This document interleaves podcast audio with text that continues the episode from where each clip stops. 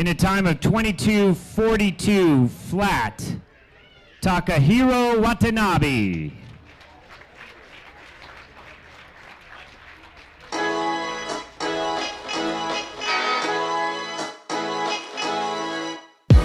いやお疲れ様でしたお疲れ様でした。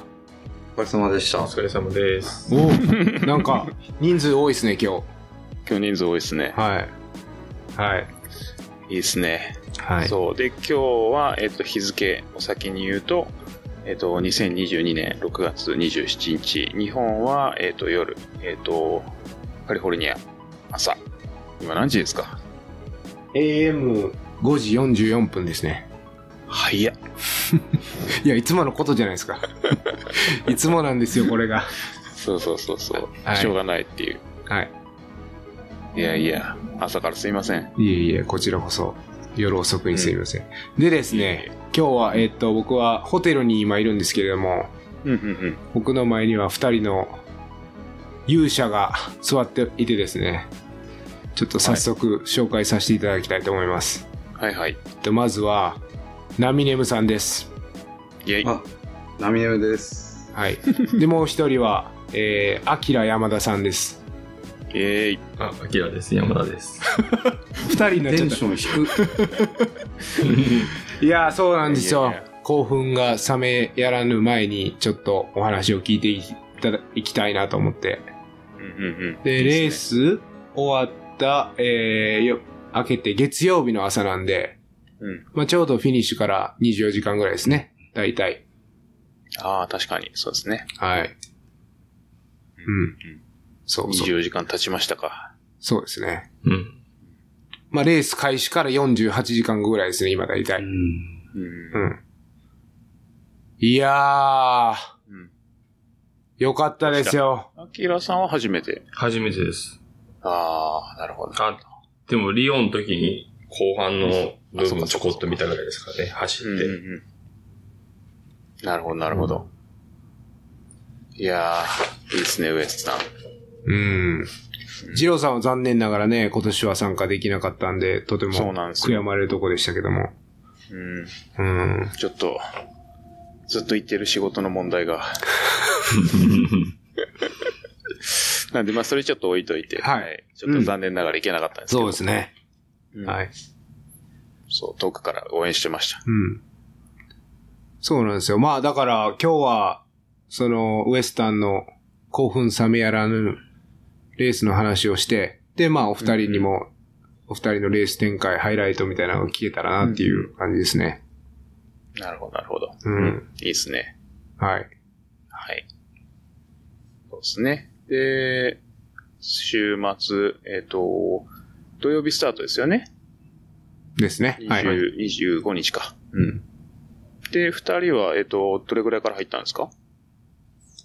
えーっとですね。えーっと、6月の21日うん。にサンフランシスコに入りました。で、あ、アキラさんも一緒でしたよね。同じ火曜日ぐらいでしたっけ？火曜日ですね火曜日ですね。はいレース前の。日。はい。なるほど、なるほどで、。空港で待ち合わせして。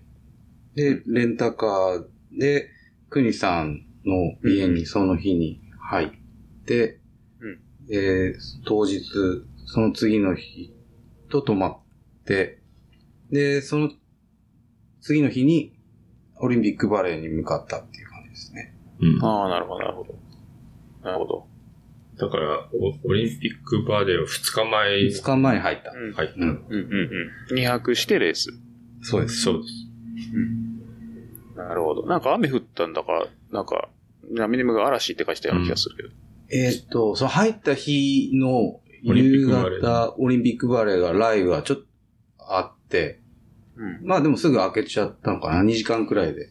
うん。結構降ってましたね。結構降ってましたね。うん。雷も鳴って。うん。そうか、そうか。まあでもすぐやんで。そうです、そうです。うん。うん。なるほど、なるほど。え、で、えっと、深夜さんは？前日入り？僕は、えっと、木曜日の午後に LA を出発して、うん。あ、ちょっと待ってください。あの、手持ち無沙汰なお二人が、ちょっといるんで、ちょっと、忘れてましたすいませんはい。忘れてました。どうぞどうぞ。あれ？朝何時でしたっけ？美味しいです。おあ、うまいですね。美味しいです。よしよしよし。はいはい。ジローさんは？僕は今、あの、水を飲んでます。お飲みすぎまして。飲みすぎた。はい。準備万端じゃないですか。うん。はい飲みすぎ。疲れっていうのはそれじゃないかな。飲み違うか疲れそうそうそう。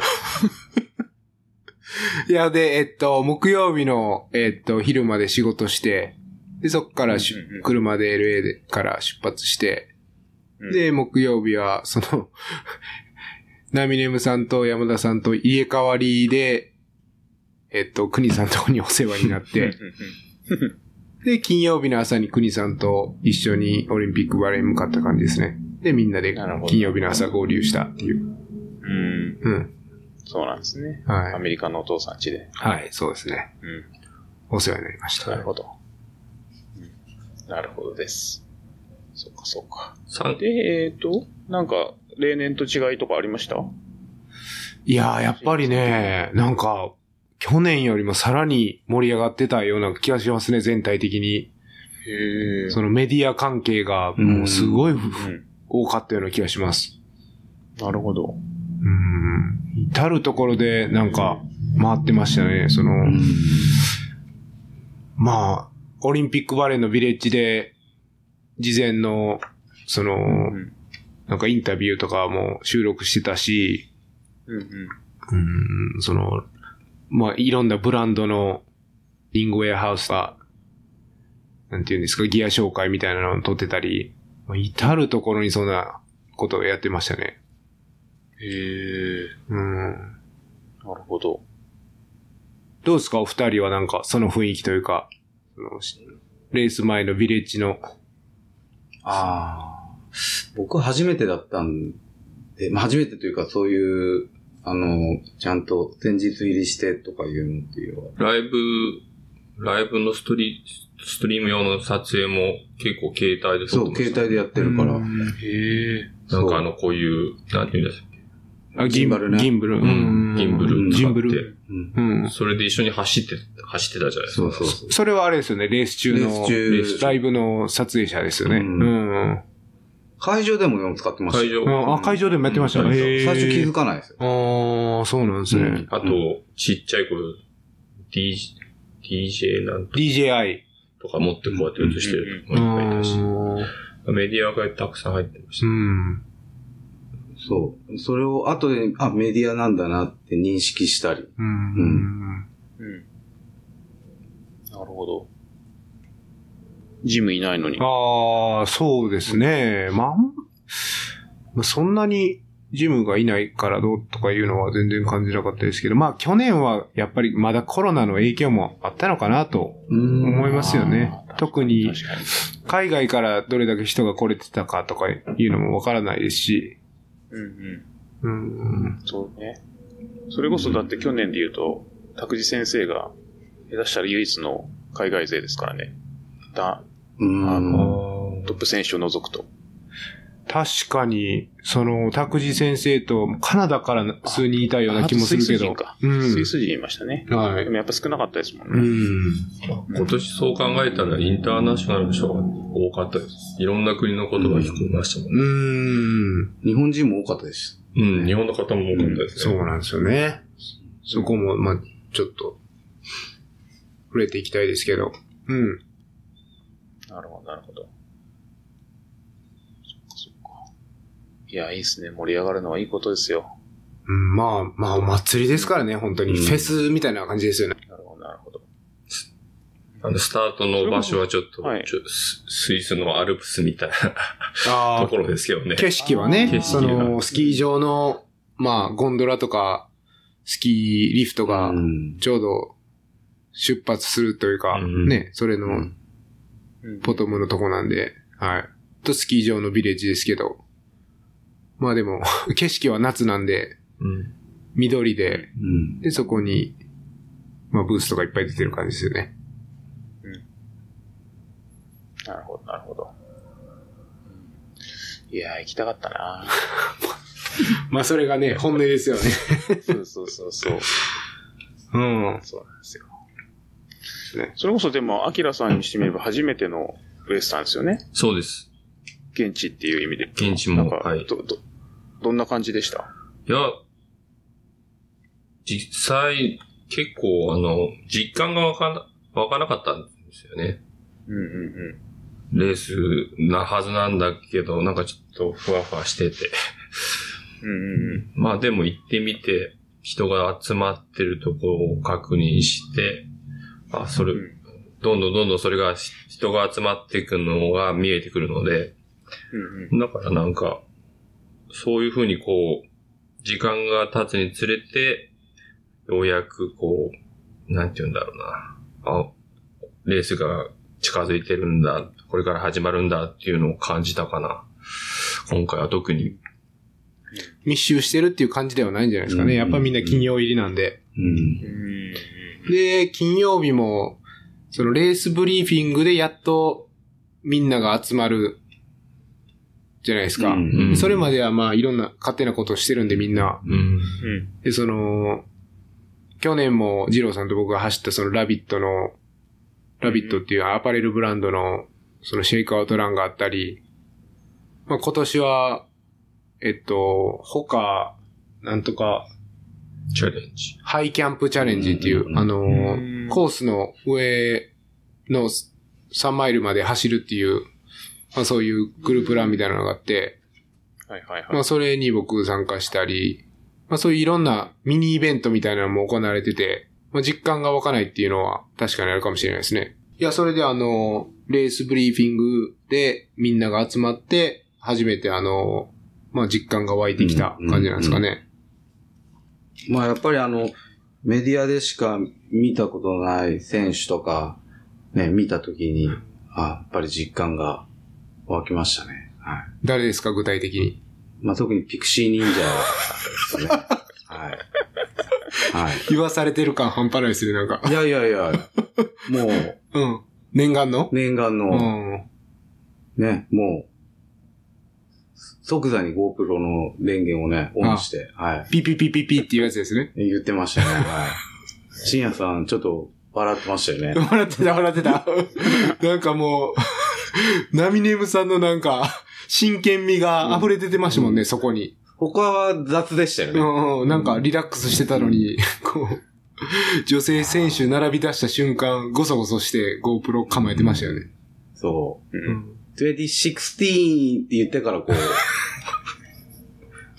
食い気味で。気味で。はいはい。はいピピピピうんピ。ピクシー忍者っていうのは、ケイシー・リクタイっていう、そうですね。はいえー、2016年にイベスタン優勝した、うんまあ、強い選手ですね。まあ、YouTube にも Fine Days っていう、あの、ムービーが上がってる。おで、それで好きになったんですけど。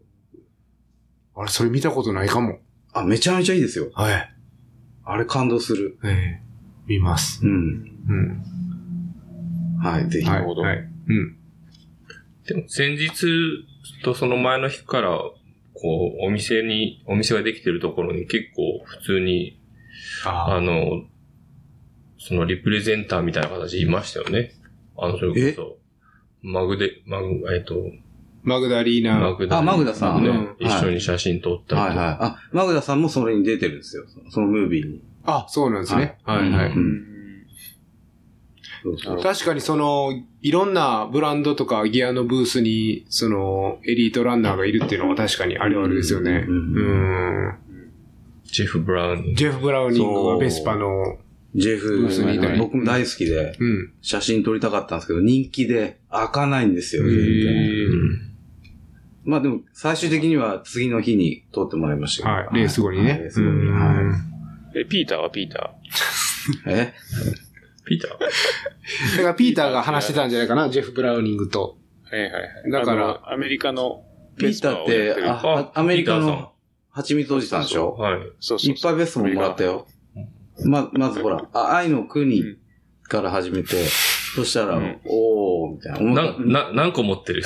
な、何が？みたいな。蜂蜜何個持ってんの？そう。うんベスパ何個持ってるんだ？って。え、前日に国さんからもらったよって言ったら、じゃあこれやるよ、みたいそうそうそうそう。何個も必要なんだって。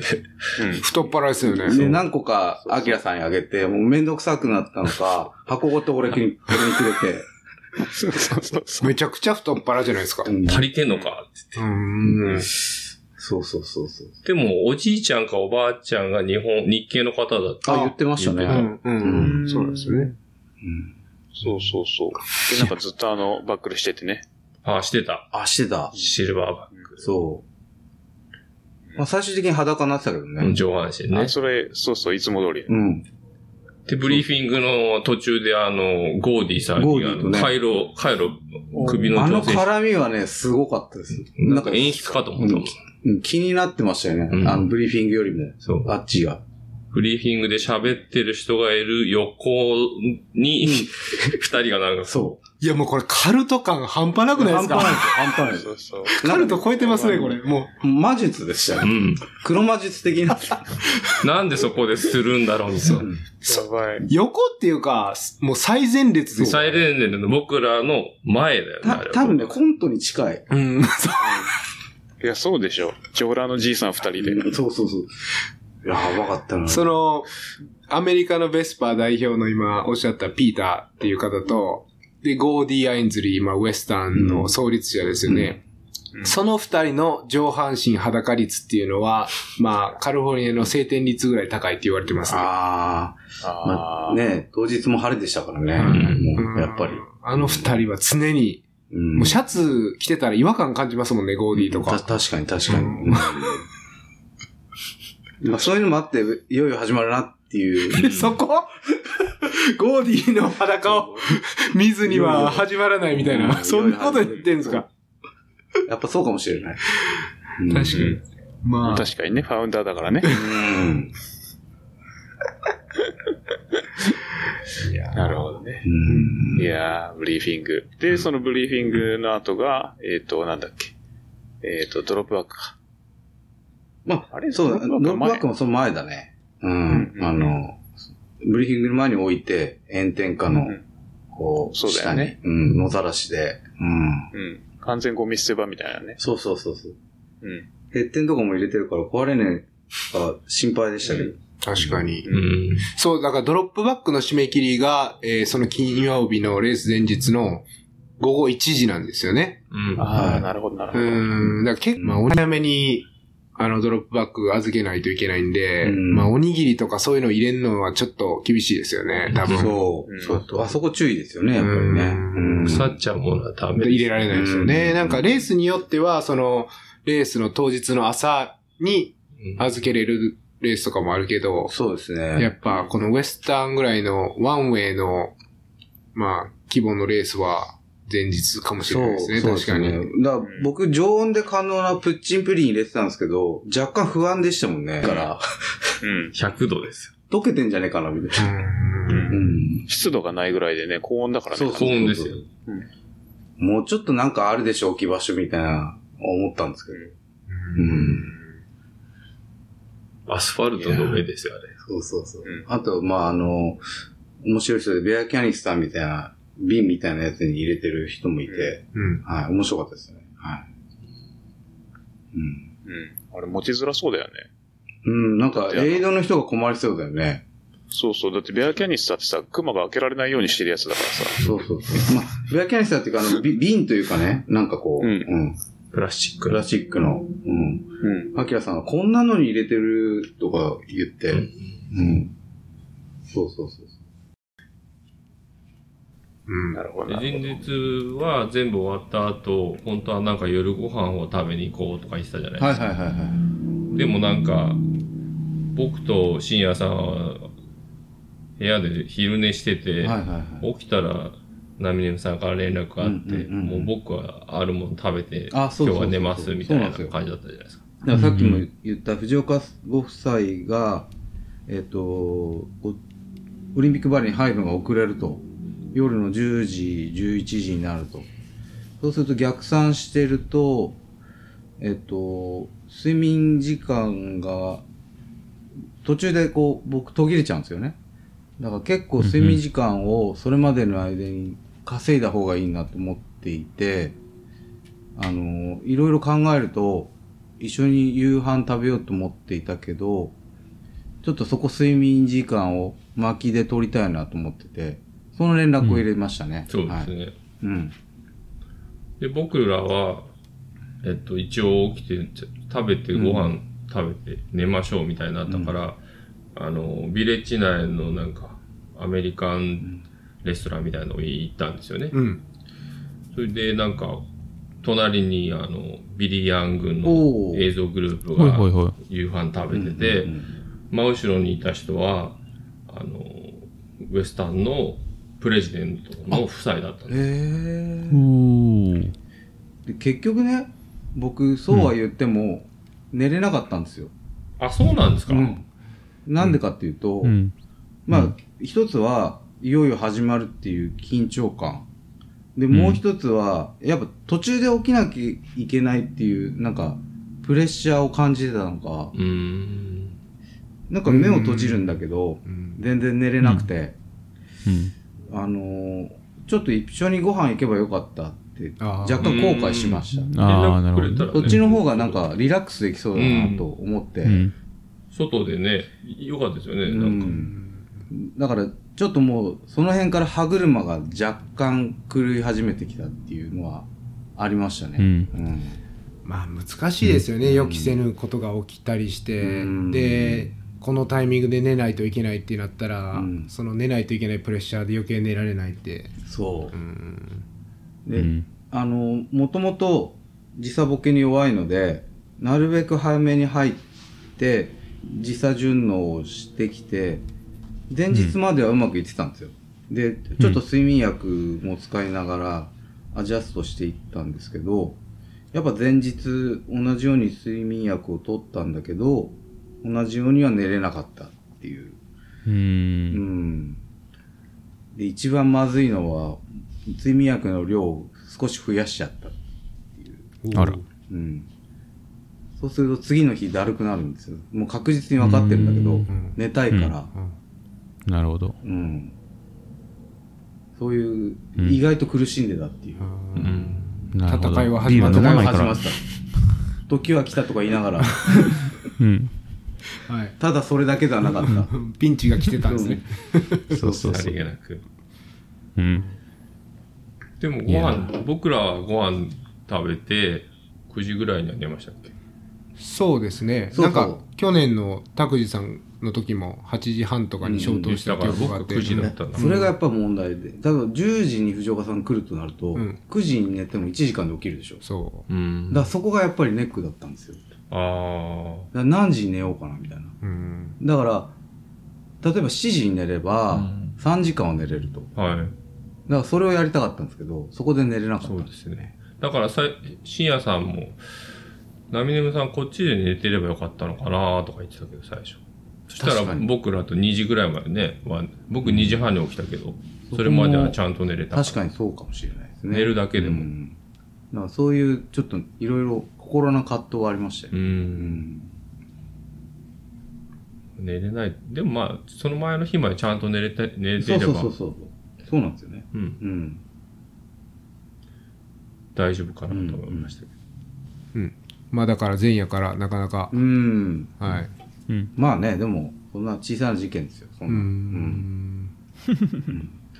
ただなんかこのコロナ明けなのか、コロナ以降なのか、飛行機の乱れがやっぱ多いじゃないですか。うんうんうんそうなんですよ。人が足りないとかうん人、そだからやっぱり、本当にそのレースに出たかったりとか、なんかまあ、する場合は少し時間に余裕を見て移動した方がうんうんうんうん今はいいのかなっていううんうん実際に僕の便も遅れ、遅れましたそうですね。ちょっとね。3時間、3時間ぐらいでしたっけ？うんうん。空港でうん待ちましたもんね。うんそうですよ。んなるほど、なるほど。そうそうそう。うん。そうか。で、藤岡さん来て、そうだね。結局11、うん。10 11時前かな？うん。来られて、うんで、あのパーキングのチケット渡したりとか、うあん。の、で、まあ、その30分後にはまた寝たんだけど、うん。で結局、正味寝れたのって2時間くらいかな。おー、短いね。そう。うん。ちょっと焦ったよね。やっぱり内心ね。うん。うん。うん。だから、確かに。まあみんなには言わなかったけど、まあ若干焦ってたよね。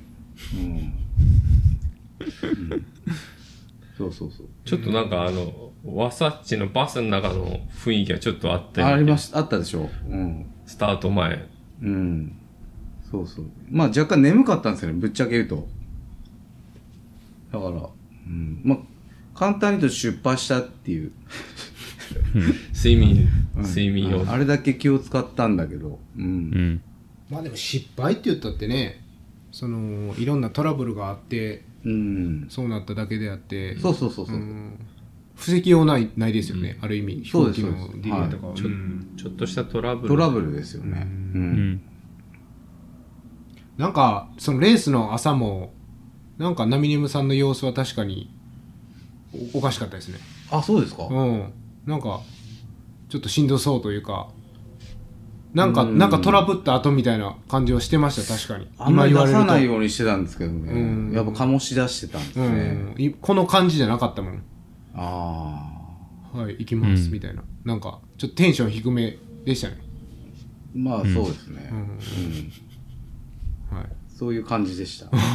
トラブルがいっぱいあったんですね。だから、だからその藤岡さん云々っていうよりも、うん。そういうことじゃなくて多分緊張で寝れなかったんだと思います。そういうのがなくても。う。うんん。うん。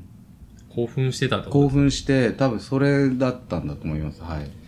前夜は寝れないと思っとくぐらいの方がいいかもしれないですね。うんもそれの方が逆にう前々夜までしっかり寝て、気が楽です。うん前々夜まで寝れなかったらもうどう一体どうするんだって話になってくるけど。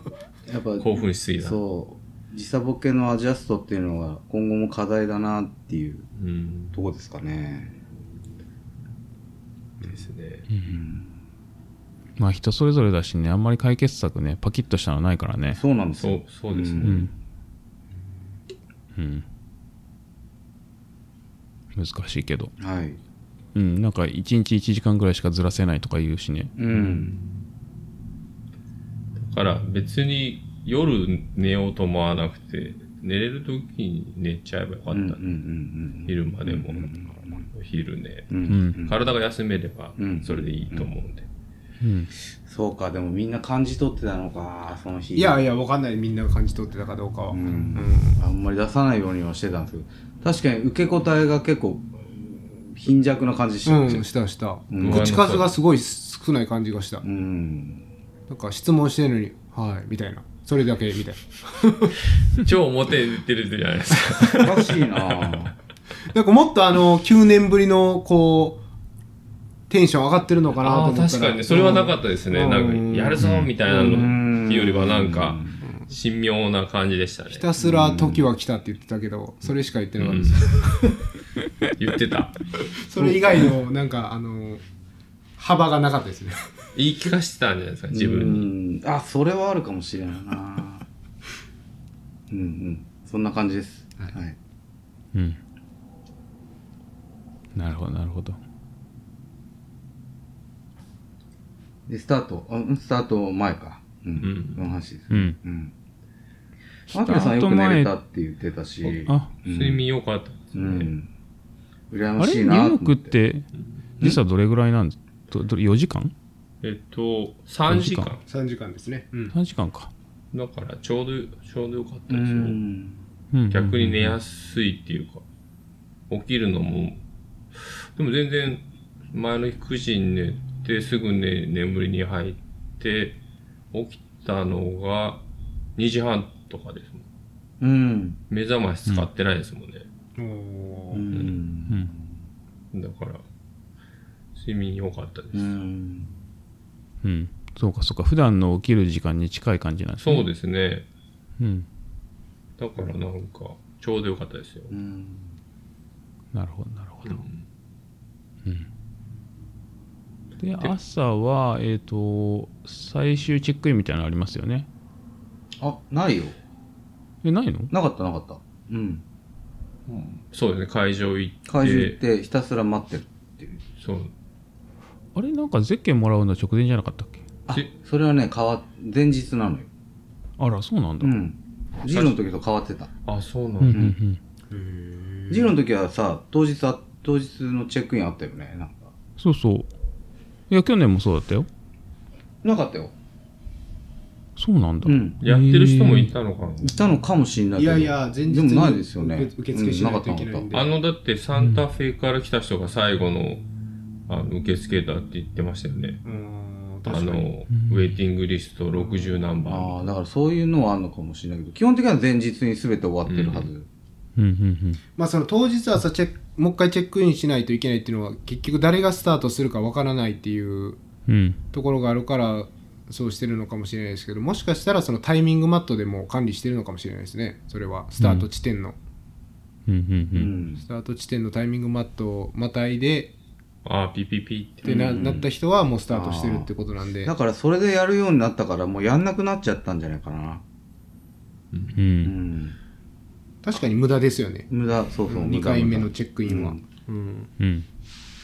あと今年はなんか通常以上にほら、ランナーが多かった年って言ってたじゃないですあか。はいはい、はい。あ、数人ね。うんだからうんギリギリでふと人を増やすっていう感覚もなかったんじゃないですか。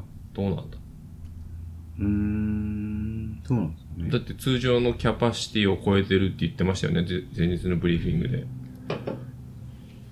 言ってましたっけ、うん、来年からまた50人ぐらい減らすって言ってましたよ。今年より。あそっか。うん。ああ、今年は確かに。多かったうんうんうん。にうん必要さ。うんうん。はい。うん。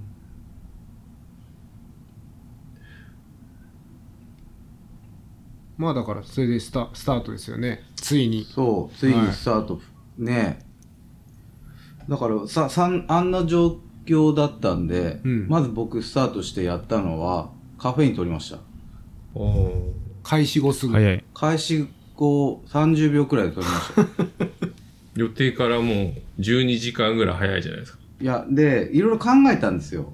で、ワサッチの時、もう最初の40マイルがしんどすぎて、ずーっと眠かったんで、ちょっと、ウエスタンは、割と最初重要かなと思ってたんで、入れましたね。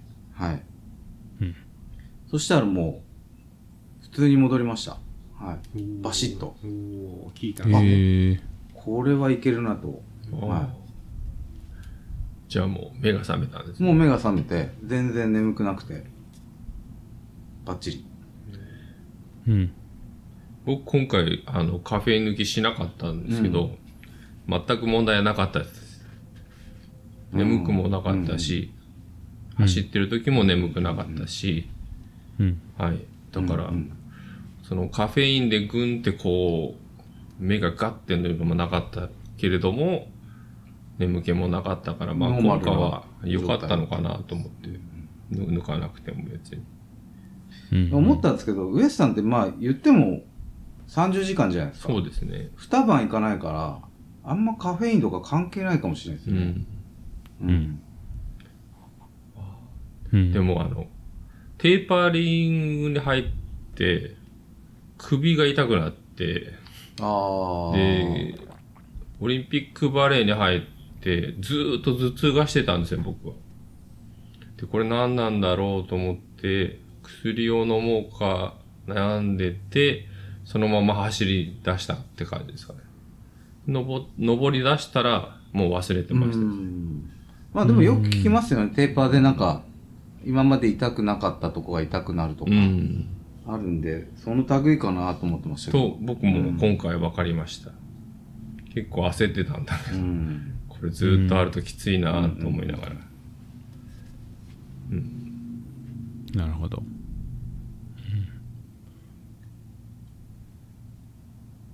タートはそんな感じでしたね、僕は。はい。まずカフェインを取ったっていう。うん。いきなり来たね。あんだけ経ってたのに。そうだね。早いなとは思ったけど。うん。うん。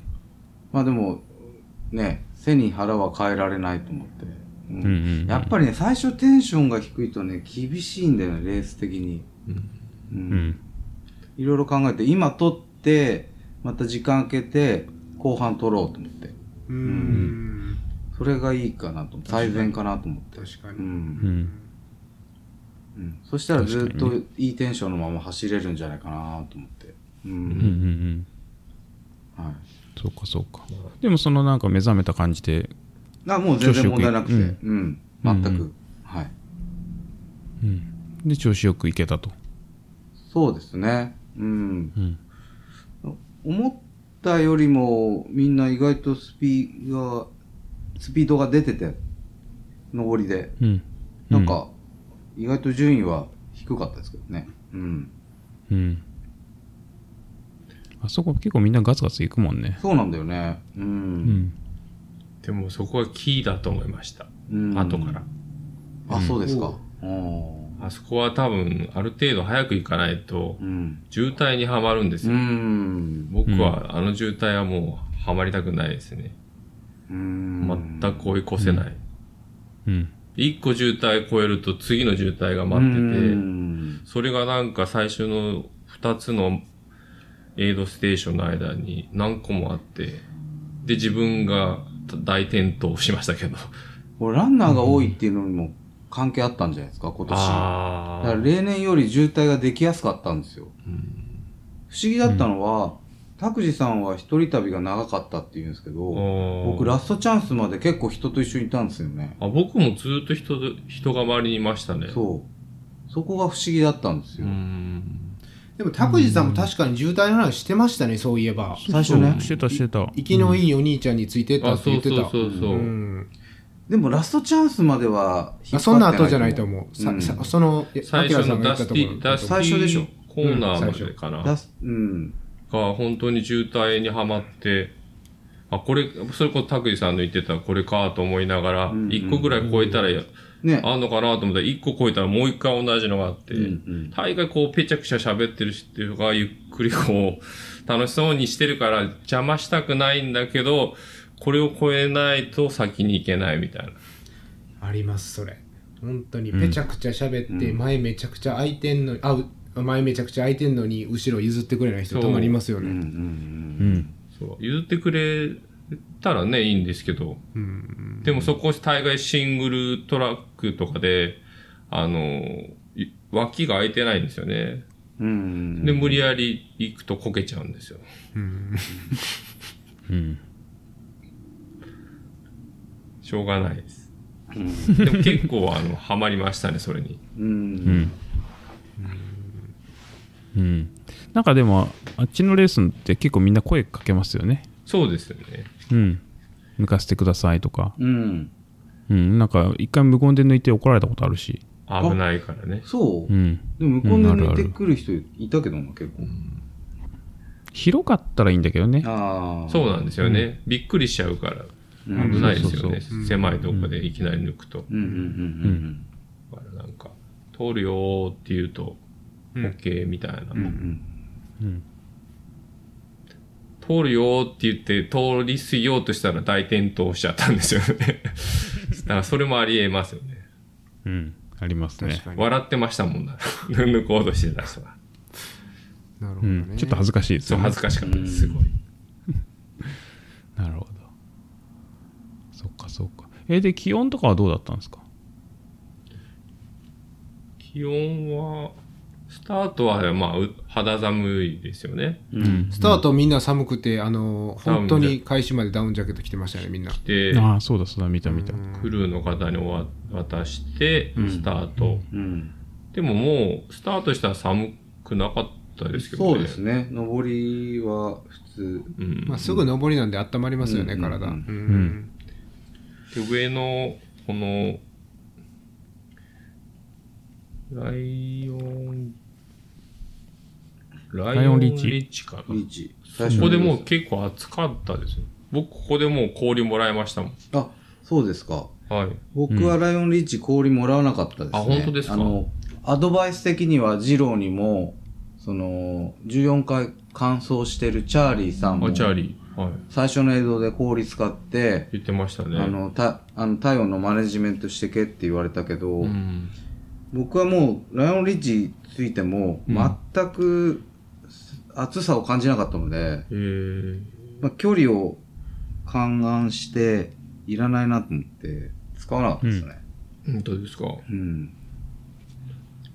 なるほど。それやってハマったけどね。そう熱中症そうそう。ハになったったっていうのを聞いてうん。たけど、なんか逆に寒くなりそうで、やめた。うんうん。僕はちょうどよかったそうかそう。か。うん。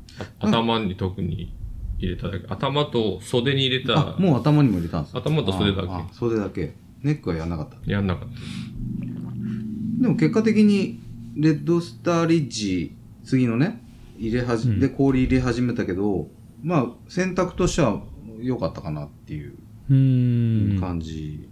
それマイル何何マイル地レッド点ですか？スターリッジは15.8マイル。やっぱそのぐらい前半から氷使っていくかどうかっていうところですよね。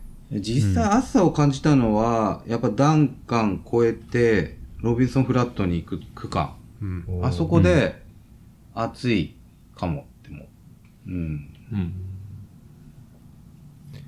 まあその暑さっていうことで言うと、まあ今年は史上8番目に暑い年だったみたいですね。うん蓋を開けてみたらうんうんうんなんでまあ、うん。一番暑いかと言われればそうでもないけど、まあまあ、結構暑いまあ暑い古いですよね。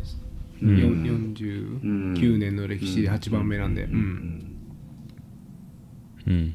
暑さっていう意味ではそうかも。最初はそうですね、僕は。うん。僕はでもそ、そん。なに暑さを感じず、多分アイシングはすごい効いてたと思いますよ。だからそもうそのチャーリーさん。もそうだけど、うん。やっぱりアイスで体をどん。だけ冷やすかっていうのが、うん後から冷やせないからずっと最初から冷やしなさいって言われて、まあ、それがセオリーでしょうね。うん基本的には。うん。うん。冷やしすぎて寒くなっちゃったっていう。そうなんですよ。それもあるんですよ。なるほど、なるほど。いやーでもそれ以外に特になんか、なんつったらいいんだろう、うまくいったいかないとかは、前半戦で。前半戦、基本的に僕はすごい抑えて入って、元々の目標がサブ21だったんですけど、それよりもだいぶ遅れて入ったんですよね。で、実際には、サブ24にもかか、よりも遅れてたのかな？うん。うん。でももう、体はすごい元気で、全く焦ってはなかったので、特にし前半はね、ほんと失敗したとかもなかったですよ。そのカフェインを最初に取ったくらいが想定外で、それ以外は、ま、全くなかったですね。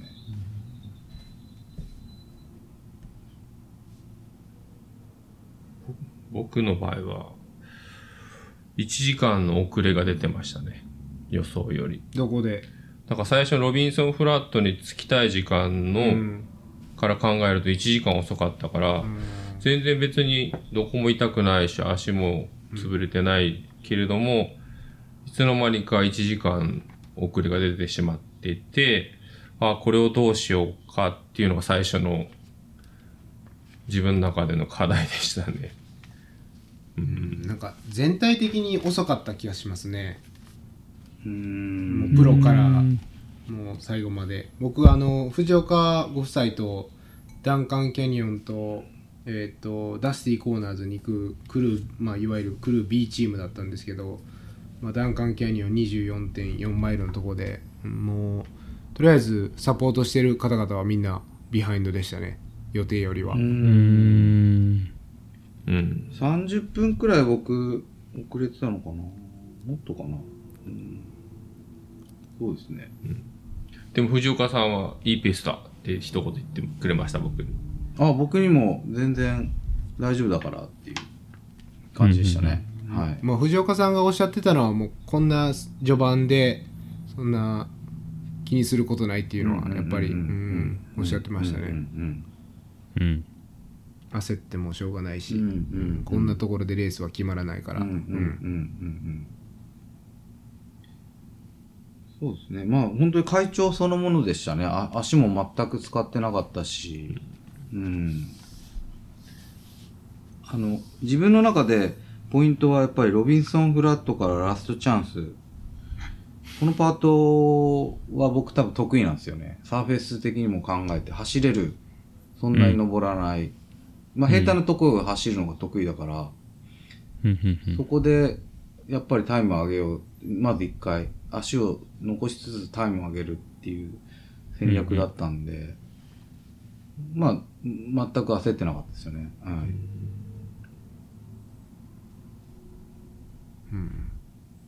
なるほど。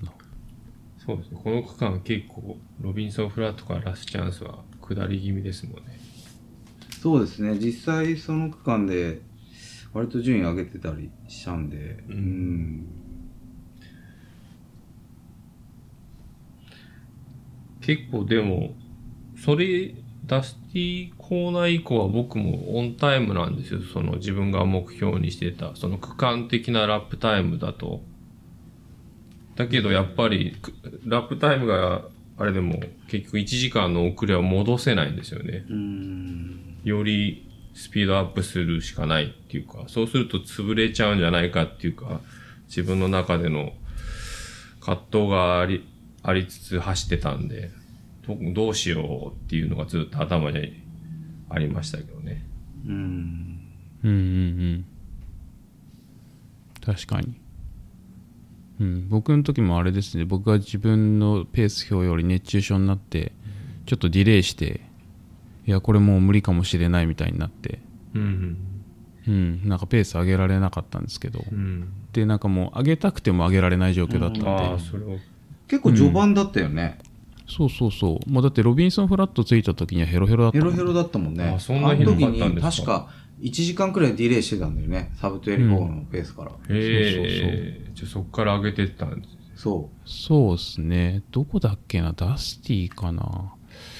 どっかで、えっ、と、クルーのサポートもらって、それでもあんま調子良くなかったけど、なんか戻したら、あの、胃が空っぽになって逆に動きやすくなったみたいな。う。ん。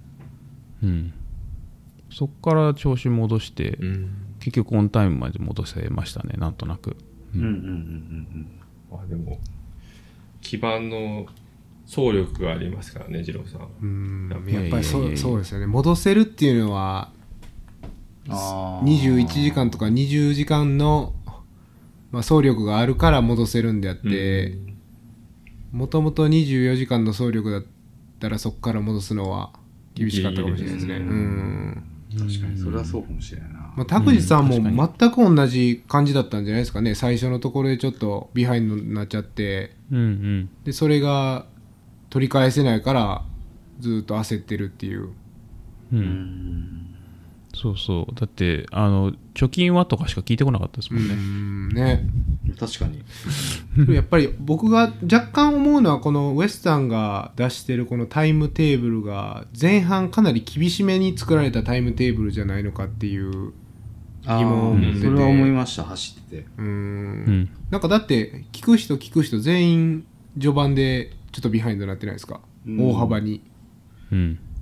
でそれ以降はそんなに区間あのアキラさんが言ってたみたいに区間のペースはその中盤というか最初のところを超えれば区間はいけてるからううんうんうん。序盤のこのスプリットがかなり厳しめに設定されててみんなを焦り 焦らせてるんじゃないかなっていううんうんうんうん。確かに。うん。どうなんですかね。あんまり、だから、次出る人は最初のタイムチャート、あの公式が出してるやつはやっぱ気にしない方がいいですよね。う。うんんあとは遅れててもああ確かにナミネムさんもアキラさんも二郎さんも田口さんもそうだったんでうん。っていうことを思い出して、うん。それよりも、やっぱり自分の心拍を管理して、うんあのーちゃんと疲れが残らないようなペースで序盤をやるっていうのは一番重要だと思いました。うん。うん。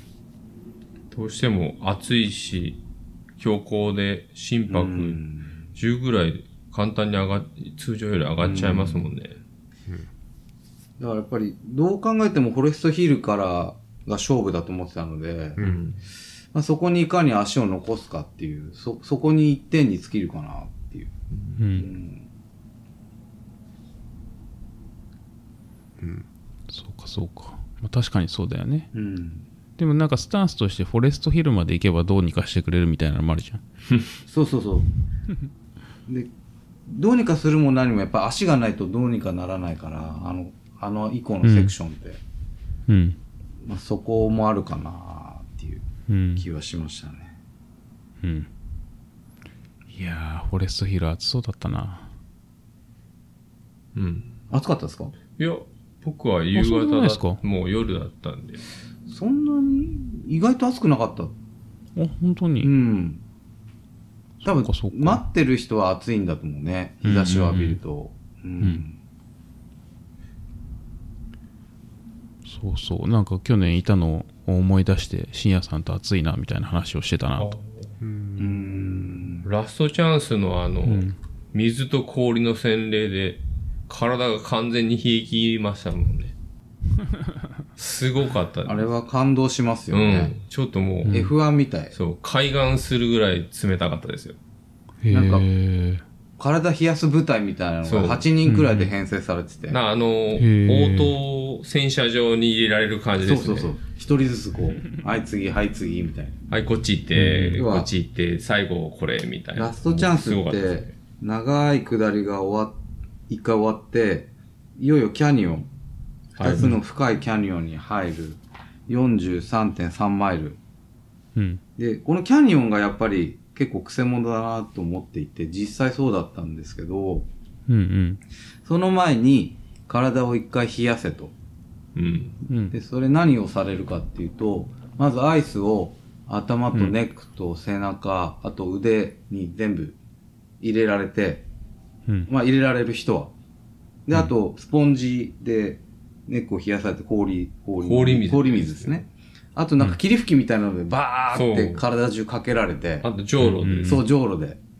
で、入ってこいみたいな。キャニオン暑いからって。あれすごいですよ。そう、それがオートマチックになってて、そういう部隊が、専業部隊がやってくっていう。あれは洗練されてましたよね。あれはもうなんか無駄がなかったです。うん。で、キャニオンに行くと、うん、うん。いう感じで感動しましたね。うん。やっぱり降りてくと暑かったよ。いやー、もうね、お、面白かったよ。えっと、うどこかな？デビルズサムも、まあまあ暑かったけど、2発目、ミシガンブラフの時のキャニオン、エルドラドクリエルドラドクリーク。うん。あそこの時に、たあの、ガーミンの時計を見てて、34度になったんですよね、まず。でさ、うんあ、来た来たと思って、そしたら、ま、また上がったんですよ、数値が。あれ？と思ったら、下から熱風が来てんですよ。風が。あ、これが、そこに溜まってる熱風か、と思って。うんうん。で、ちょうど僕、あの、GoPro で動画撮ってる時で、多分コメントとか言ってると思うんですけど、いよいよ熱風が来ました、みたいな。これかーみたいな。でも暑かったですよ、本当に。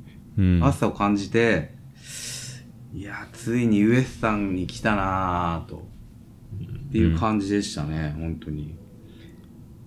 で、やっぱ困るのは、あの、氷が尽きた時に心配になってくる。うん。この熱風の中で氷なしで行くっていうのはちょっと怖いなっ。僕はそういう風に感じましたけど。うん。まあ、意外といけるんですけど、かかけ水とかしてると。でも、ちょっとやっぱり氷が尽きた時にちょっと精神的にストレスを感じたっていうのがありましたね。うん。その帽子に氷入れてで、えっ、とネックのアイスバンダナアイスバンダナに燃えてアームスにムに入れて入れてもやっぱちょっと走るとすぐ溶けちゃうんですよねうん どんくらい溶けるんだろう ?1、一日、一時間くらいかな。持たないと思ううな。ん、持たないじゃ感じ。一番暑い時とかは特に、そうそうそうそうそうでも背中に、こう、ま、結局、アイスってこう、チャンクになって溶けにくいからうんうんうんうん、うん背中の中に入れてたあの、大きなジップロックのやつは結構残ってまああ、そうですよね多分あれがうんうんす。聞いた気がします。うんうんうん穴開いてるやあの二郎さんが昔言ってたジップロックのに穴開けて、はいはいはいはい。で氷をするっていうのをあのアキラさんはされてて、僕もしました。うんはつ。あれ、あれで体が冷えてた気がしますよ。ううんん。い。そうですね。う。うんんだからなんか精神的なのもあります。全部溶けきっちゃうとやっぱ不安だし、うんちょっとでも残ってると、うんまだ頑張れるみたいな。うんうんのがあったかなうんまあ、距離に応じてだよねあともうなんかすぐだったらいいけど、うん。うん。うん、結構時間かかりますもんね。あと面白かったのは、キャニオンは、高尾のサーフェイスにそっくりで、スイッチバックとか、登り返しとか、うんあ、高尾だと思って。あの、要は、タツノオトシゴじゃないけど、うあのんトラサルのような500ダウン、500アップみたいな。で、サーフェイスもすごい似てるんですよ、質が。へえだから、あ、なんか懐かしいなみたいな感じで、割と面白かったですけどね。うんうん足を使うのは、やっぱ使いますよ。下りも結構スティープなんで。はい。うんうんうんあれは？えっ、とポップスティクルそれがね、俺間違ったんですよ。僕、間違った？デビルズサムって覚えてるはずなのに、なぜかミシガンブラフだと思ってて、ううんん。ミシガンブラフに行って、うんポップスクルちょうだいって言ったら、ないって言われて。絶望じゃないですか。もう、なんなんこれ。うんポップシクルを食べるためだけに55マイル走ったのにね。そう、一個前かーみたいな。一個前じゃない、みうん二つ前かと思っんて。テーブルサムね、ありましたよ。僕ちゃんともらいでますしたもん。よね。うんなんなんと思はいって。。何色にするって言われ、言われたから。そう。だから、割と不機嫌にフォレストヒルに向かいましたよね。自分のせいなのに。そう。ただまあ、案外そのキャニオンで楽しいことばかりじゃなくて、僕はあの、い胃腸が悪くなってきたんですよね。い胃腸の調子が悪くなったんですよ。なるほどちょっと早いね早い。あの、全然早いですね。あの、普段よりも。で、後々分かったんだけど、多分冷たいものを食べ過ぎたうんリ摂取しすぎたのかな。あと体もずっと冷やしてたのでう、んうんうんそういうのもあって、なんかいつもより早く胃腸の調子が悪くなって、どこかなデビルズサム以降、だから、本当に50マイルくらいかな。エルドラドクリークに下ってる頃に、あれって思い出したんですよね。ジェルが取りたくなくなってきてるっていう。うんうん、やっぱり早いですよ。想定よりも80マイルとか、それくらいだったら、今までのレースとしてはあるけど、全然早いですよね。うん。うん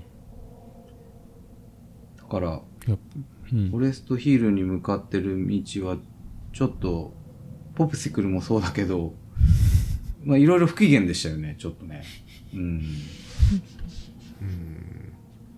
不機嫌というか、気持ちが沈んでいるというか。うんうんタイムは、多分サブ24より1時間くらい戻したのかな。タイム的に。うん、よりも早いレベル。要はだから、サブ23くらいか。そのレベルくらいまで戻してたんで、うん気持ち的に、なんて言うんだろうな。レースとしてはそ、そこまで悪くないかなっていう感触。ただ胃が心配っていう。うんうんそんな感じでフォレストヒルに着きましたね。はい。うんうん。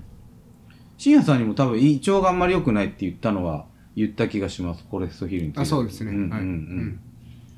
だから、あの、フォレストヒルのちょうど入ってくるところに、うんラミヤムさんを迎えに行って、どうですかって言ったら、ちょっとジェルがって言ってたんで、うん何入れますかって言ったら、あの、ジンジャーエール。10倍ジンジャうん。10倍神社。ー。はい。そうそうそうそう。が欲しいって言ったから、うん。それを用意してましたね。先に行って、確か。とりあえずフォレストヒルにあれ行けば、うんその神社が飲めて、そっから仕切な仕切り直し？うん。あの、藤岡さんもいるし、ペーサーの。はいはい。うん。まあ、それだけ考えてましたね。はい。10倍ジンジャーエール。そう、10倍。はい。やっぱり聞きましたね。で、あの、ナミネムさんのすぐ、本当に数分後に高橋さん高橋さん。が入ってこられて、で、高橋さん全く同じこと言ってたんですよ。ジェルが取れないみたいな。うんうんで、ナミネムさんが飲み残した半分ぐらいのジンジャーエールを高橋さんにあげたら、めちゃめちゃいいですね、これって言ってましたね。うん。うん。なんか、初めて飲まれたような、あ、そうですよね。うんんううんうんうん。やっぱ引き続きあれはおすすめなんじゃないかな。いや、あれはいいですよ。ぜひ、成城石井。成城市の10倍神社。はい。そろそろ成城石井からスポンサーされるんじゃないですか？ねえなんかこんだけ言ってたら。うん。そうそうそうそう。まあ一回だから、僕の場合はフォレストヒルまではそんな感じ。うんはい。うんうん。でも、キャニオンはね、僕は思ったよりも寒、寒かったんですよ、これが。ね。びっくりするぐらい。ずーっとなんかいい風が吹いて、キャニオンってこん今年涼しいのかなと思っちゃったから、熱風がなかった。なかったですね。熱風がたまに来るんだけど、なんか体が冷えてるからちょうどいいんですよね、なんか。濡れてるから、そううん。その風が気持ちよかったかよね。で、誰も走ってないけど自分は走れるし、まあとりあえず走ろうみたいな。走ってましたよ、あの中、あの、下りも。うん上りはまあちょっと走れないですけど、あの角度になってくると。あ、僕一個キャニオンで失敗したのは、ドボンししたんですよね。あの、ラストチャンスからデビルズサムの間の川かな。うん。で、いい感じの川があるんですよ。うん。で確か拓司さんが飛び込んでた川。あ僕もそこ入りましたよ、うん滝みたいになってましたね、で、失敗したのは、あの、アイスを取らずに入っちゃったから、ドボンしてる間に全部溶けちゃったんですよ。ネックの。アイスを巻いたまそうま、巻いたまま水に入っちゃったから。うんあれ失敗、うんちゃんと外してからドボンすればよかった。僕つけたままややりましたね。溶けなかったですか？首多分、首より下しか入ってないですね。ああ、そういうことか。基本的になんか足だけ冷やし、冷やしたかったんで。あでもなんか、ドボンをしたことで、やっぱ靴の中が濡れて、そうですね。それで、こう豆のダメージがすごかったですね、うん今回は。爪もやられちゃってるけど。だから、足を入れないようにドボンした方がいいかなって僕は思いました。それかちゃんと靴下を変えるそう、とかね。靴下変えたりとかうんうんうん、靴を変えるとか。うんいや、いろいろありますね。うんやっぱり。うん。あ、でも一つ言われたのは、ミシガンブラフに僕入った時に、そこの入り口の、その、タイムを見てる係の方が、なんかこう、グッジョブって言われた後に、これだと20 25時間ペースだねっていうふうにも言われたから、1時間ビハインドだと思ったんですよ、すごくそれは。うんうんうん。でも、なんかその25時間っていうになってて、さあどうしようっていうのを思ったのを、ポプシクル食べながらうん。思ってましたよ。なるほど、なるほど。とにかく、サブ24するん。だったら、フォレストヒルに7時、7時なん。となくイメージそうですね。ついていかなきゃいけないっていうの、頭に僕はあったん。で、うん、自分はじゃあ、どのくらい進ん。でるのかっていうのを計算しながらやってましたね。うん。これはやっぱり大きい目標ですよね。フォレストヒルに7時。まあ、オフィシャルのこのスケジュールでは7時15分ってなってるんですけど、これは去年、国さんが言ってた、7、7 is 7 o'clock って言ってた、えーロビンソンフラットまで30マイル、7時間。で、フォレストヒル62マイルまでまた7時間、足して14時間すると 5, 5時スタートなんで、夜7時にフォレストヒルに着くっていうのが、うんうんうんまあ、こうよく言われてるこれは多分そうだと思そうですね。だから、まあ最低限の目標としては、やっぱりシルバーバックルっていうのもあるので、うんそれよりもうん進んでるっていうのは、やっぱり気分は悪くないですよね。うん。うんうん。で、うん、どうぞ、僕は焦りしかなかったですけど。うんうんうんうんそう今回僕はあのアキラさんのペーサーと、まあ、クルーで現地入りしててで、まあ、レース前に話してたのはこのやっぱ前半のペペースが厳しいんで、うん8時までにフォレストヒルに来たら僕はなんとなく挽回できるような気がしますって言ってたんですよね。うん。だから前半でもしちょっとビハインドになっちゃっても焦らずにまああの補給と心拍だけ意識して8時までにフォレストヒル来てください。ってお願いしてたんですよ。お願いというかまあいける焦らないでくださいと。うん。うん。ですね。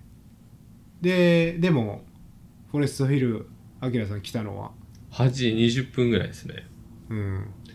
ね。ここはもうちょうど1時間ですよね。だからビハインド。うん。うん。7時15分ぐらいに着かなきゃいけないのを8時20分だから、この間だから時間がこう短縮できてないんですよね、うん。結局。うん。それが、今思ったら、そういうドボンとかしてるよりはもう進んじゃった方が良かったんじゃないかって僕は特に体が暑さを感じてなかったわけだから、うん。暑さを感じないのに、ドボンして時間を5分とか10分ローストしてんだったらその分走った方が良かったなって今は思います。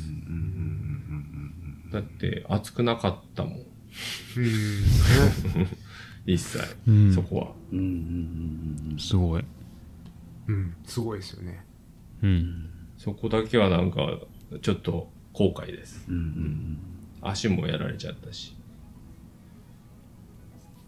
まあ後悔じゃないですけどね。うんちゃんとあの写真とか撮ってくれてちょっと楽しそうな写真が残ってるんですけ まあそういう楽しまないとね。ど、ドボンしてて、うんなんかそうそううん心の余裕っていうか。そうそうそううんうん冷たくて気持ちよかったっていうのもあるんですけど。まあ、それがだから62マイルまでですよね。うんううんん。まあこっからですよね。まあやっぱりこのレースはここからですよ。本当にここれから。ううんん。うん。とにかく走れる。うん。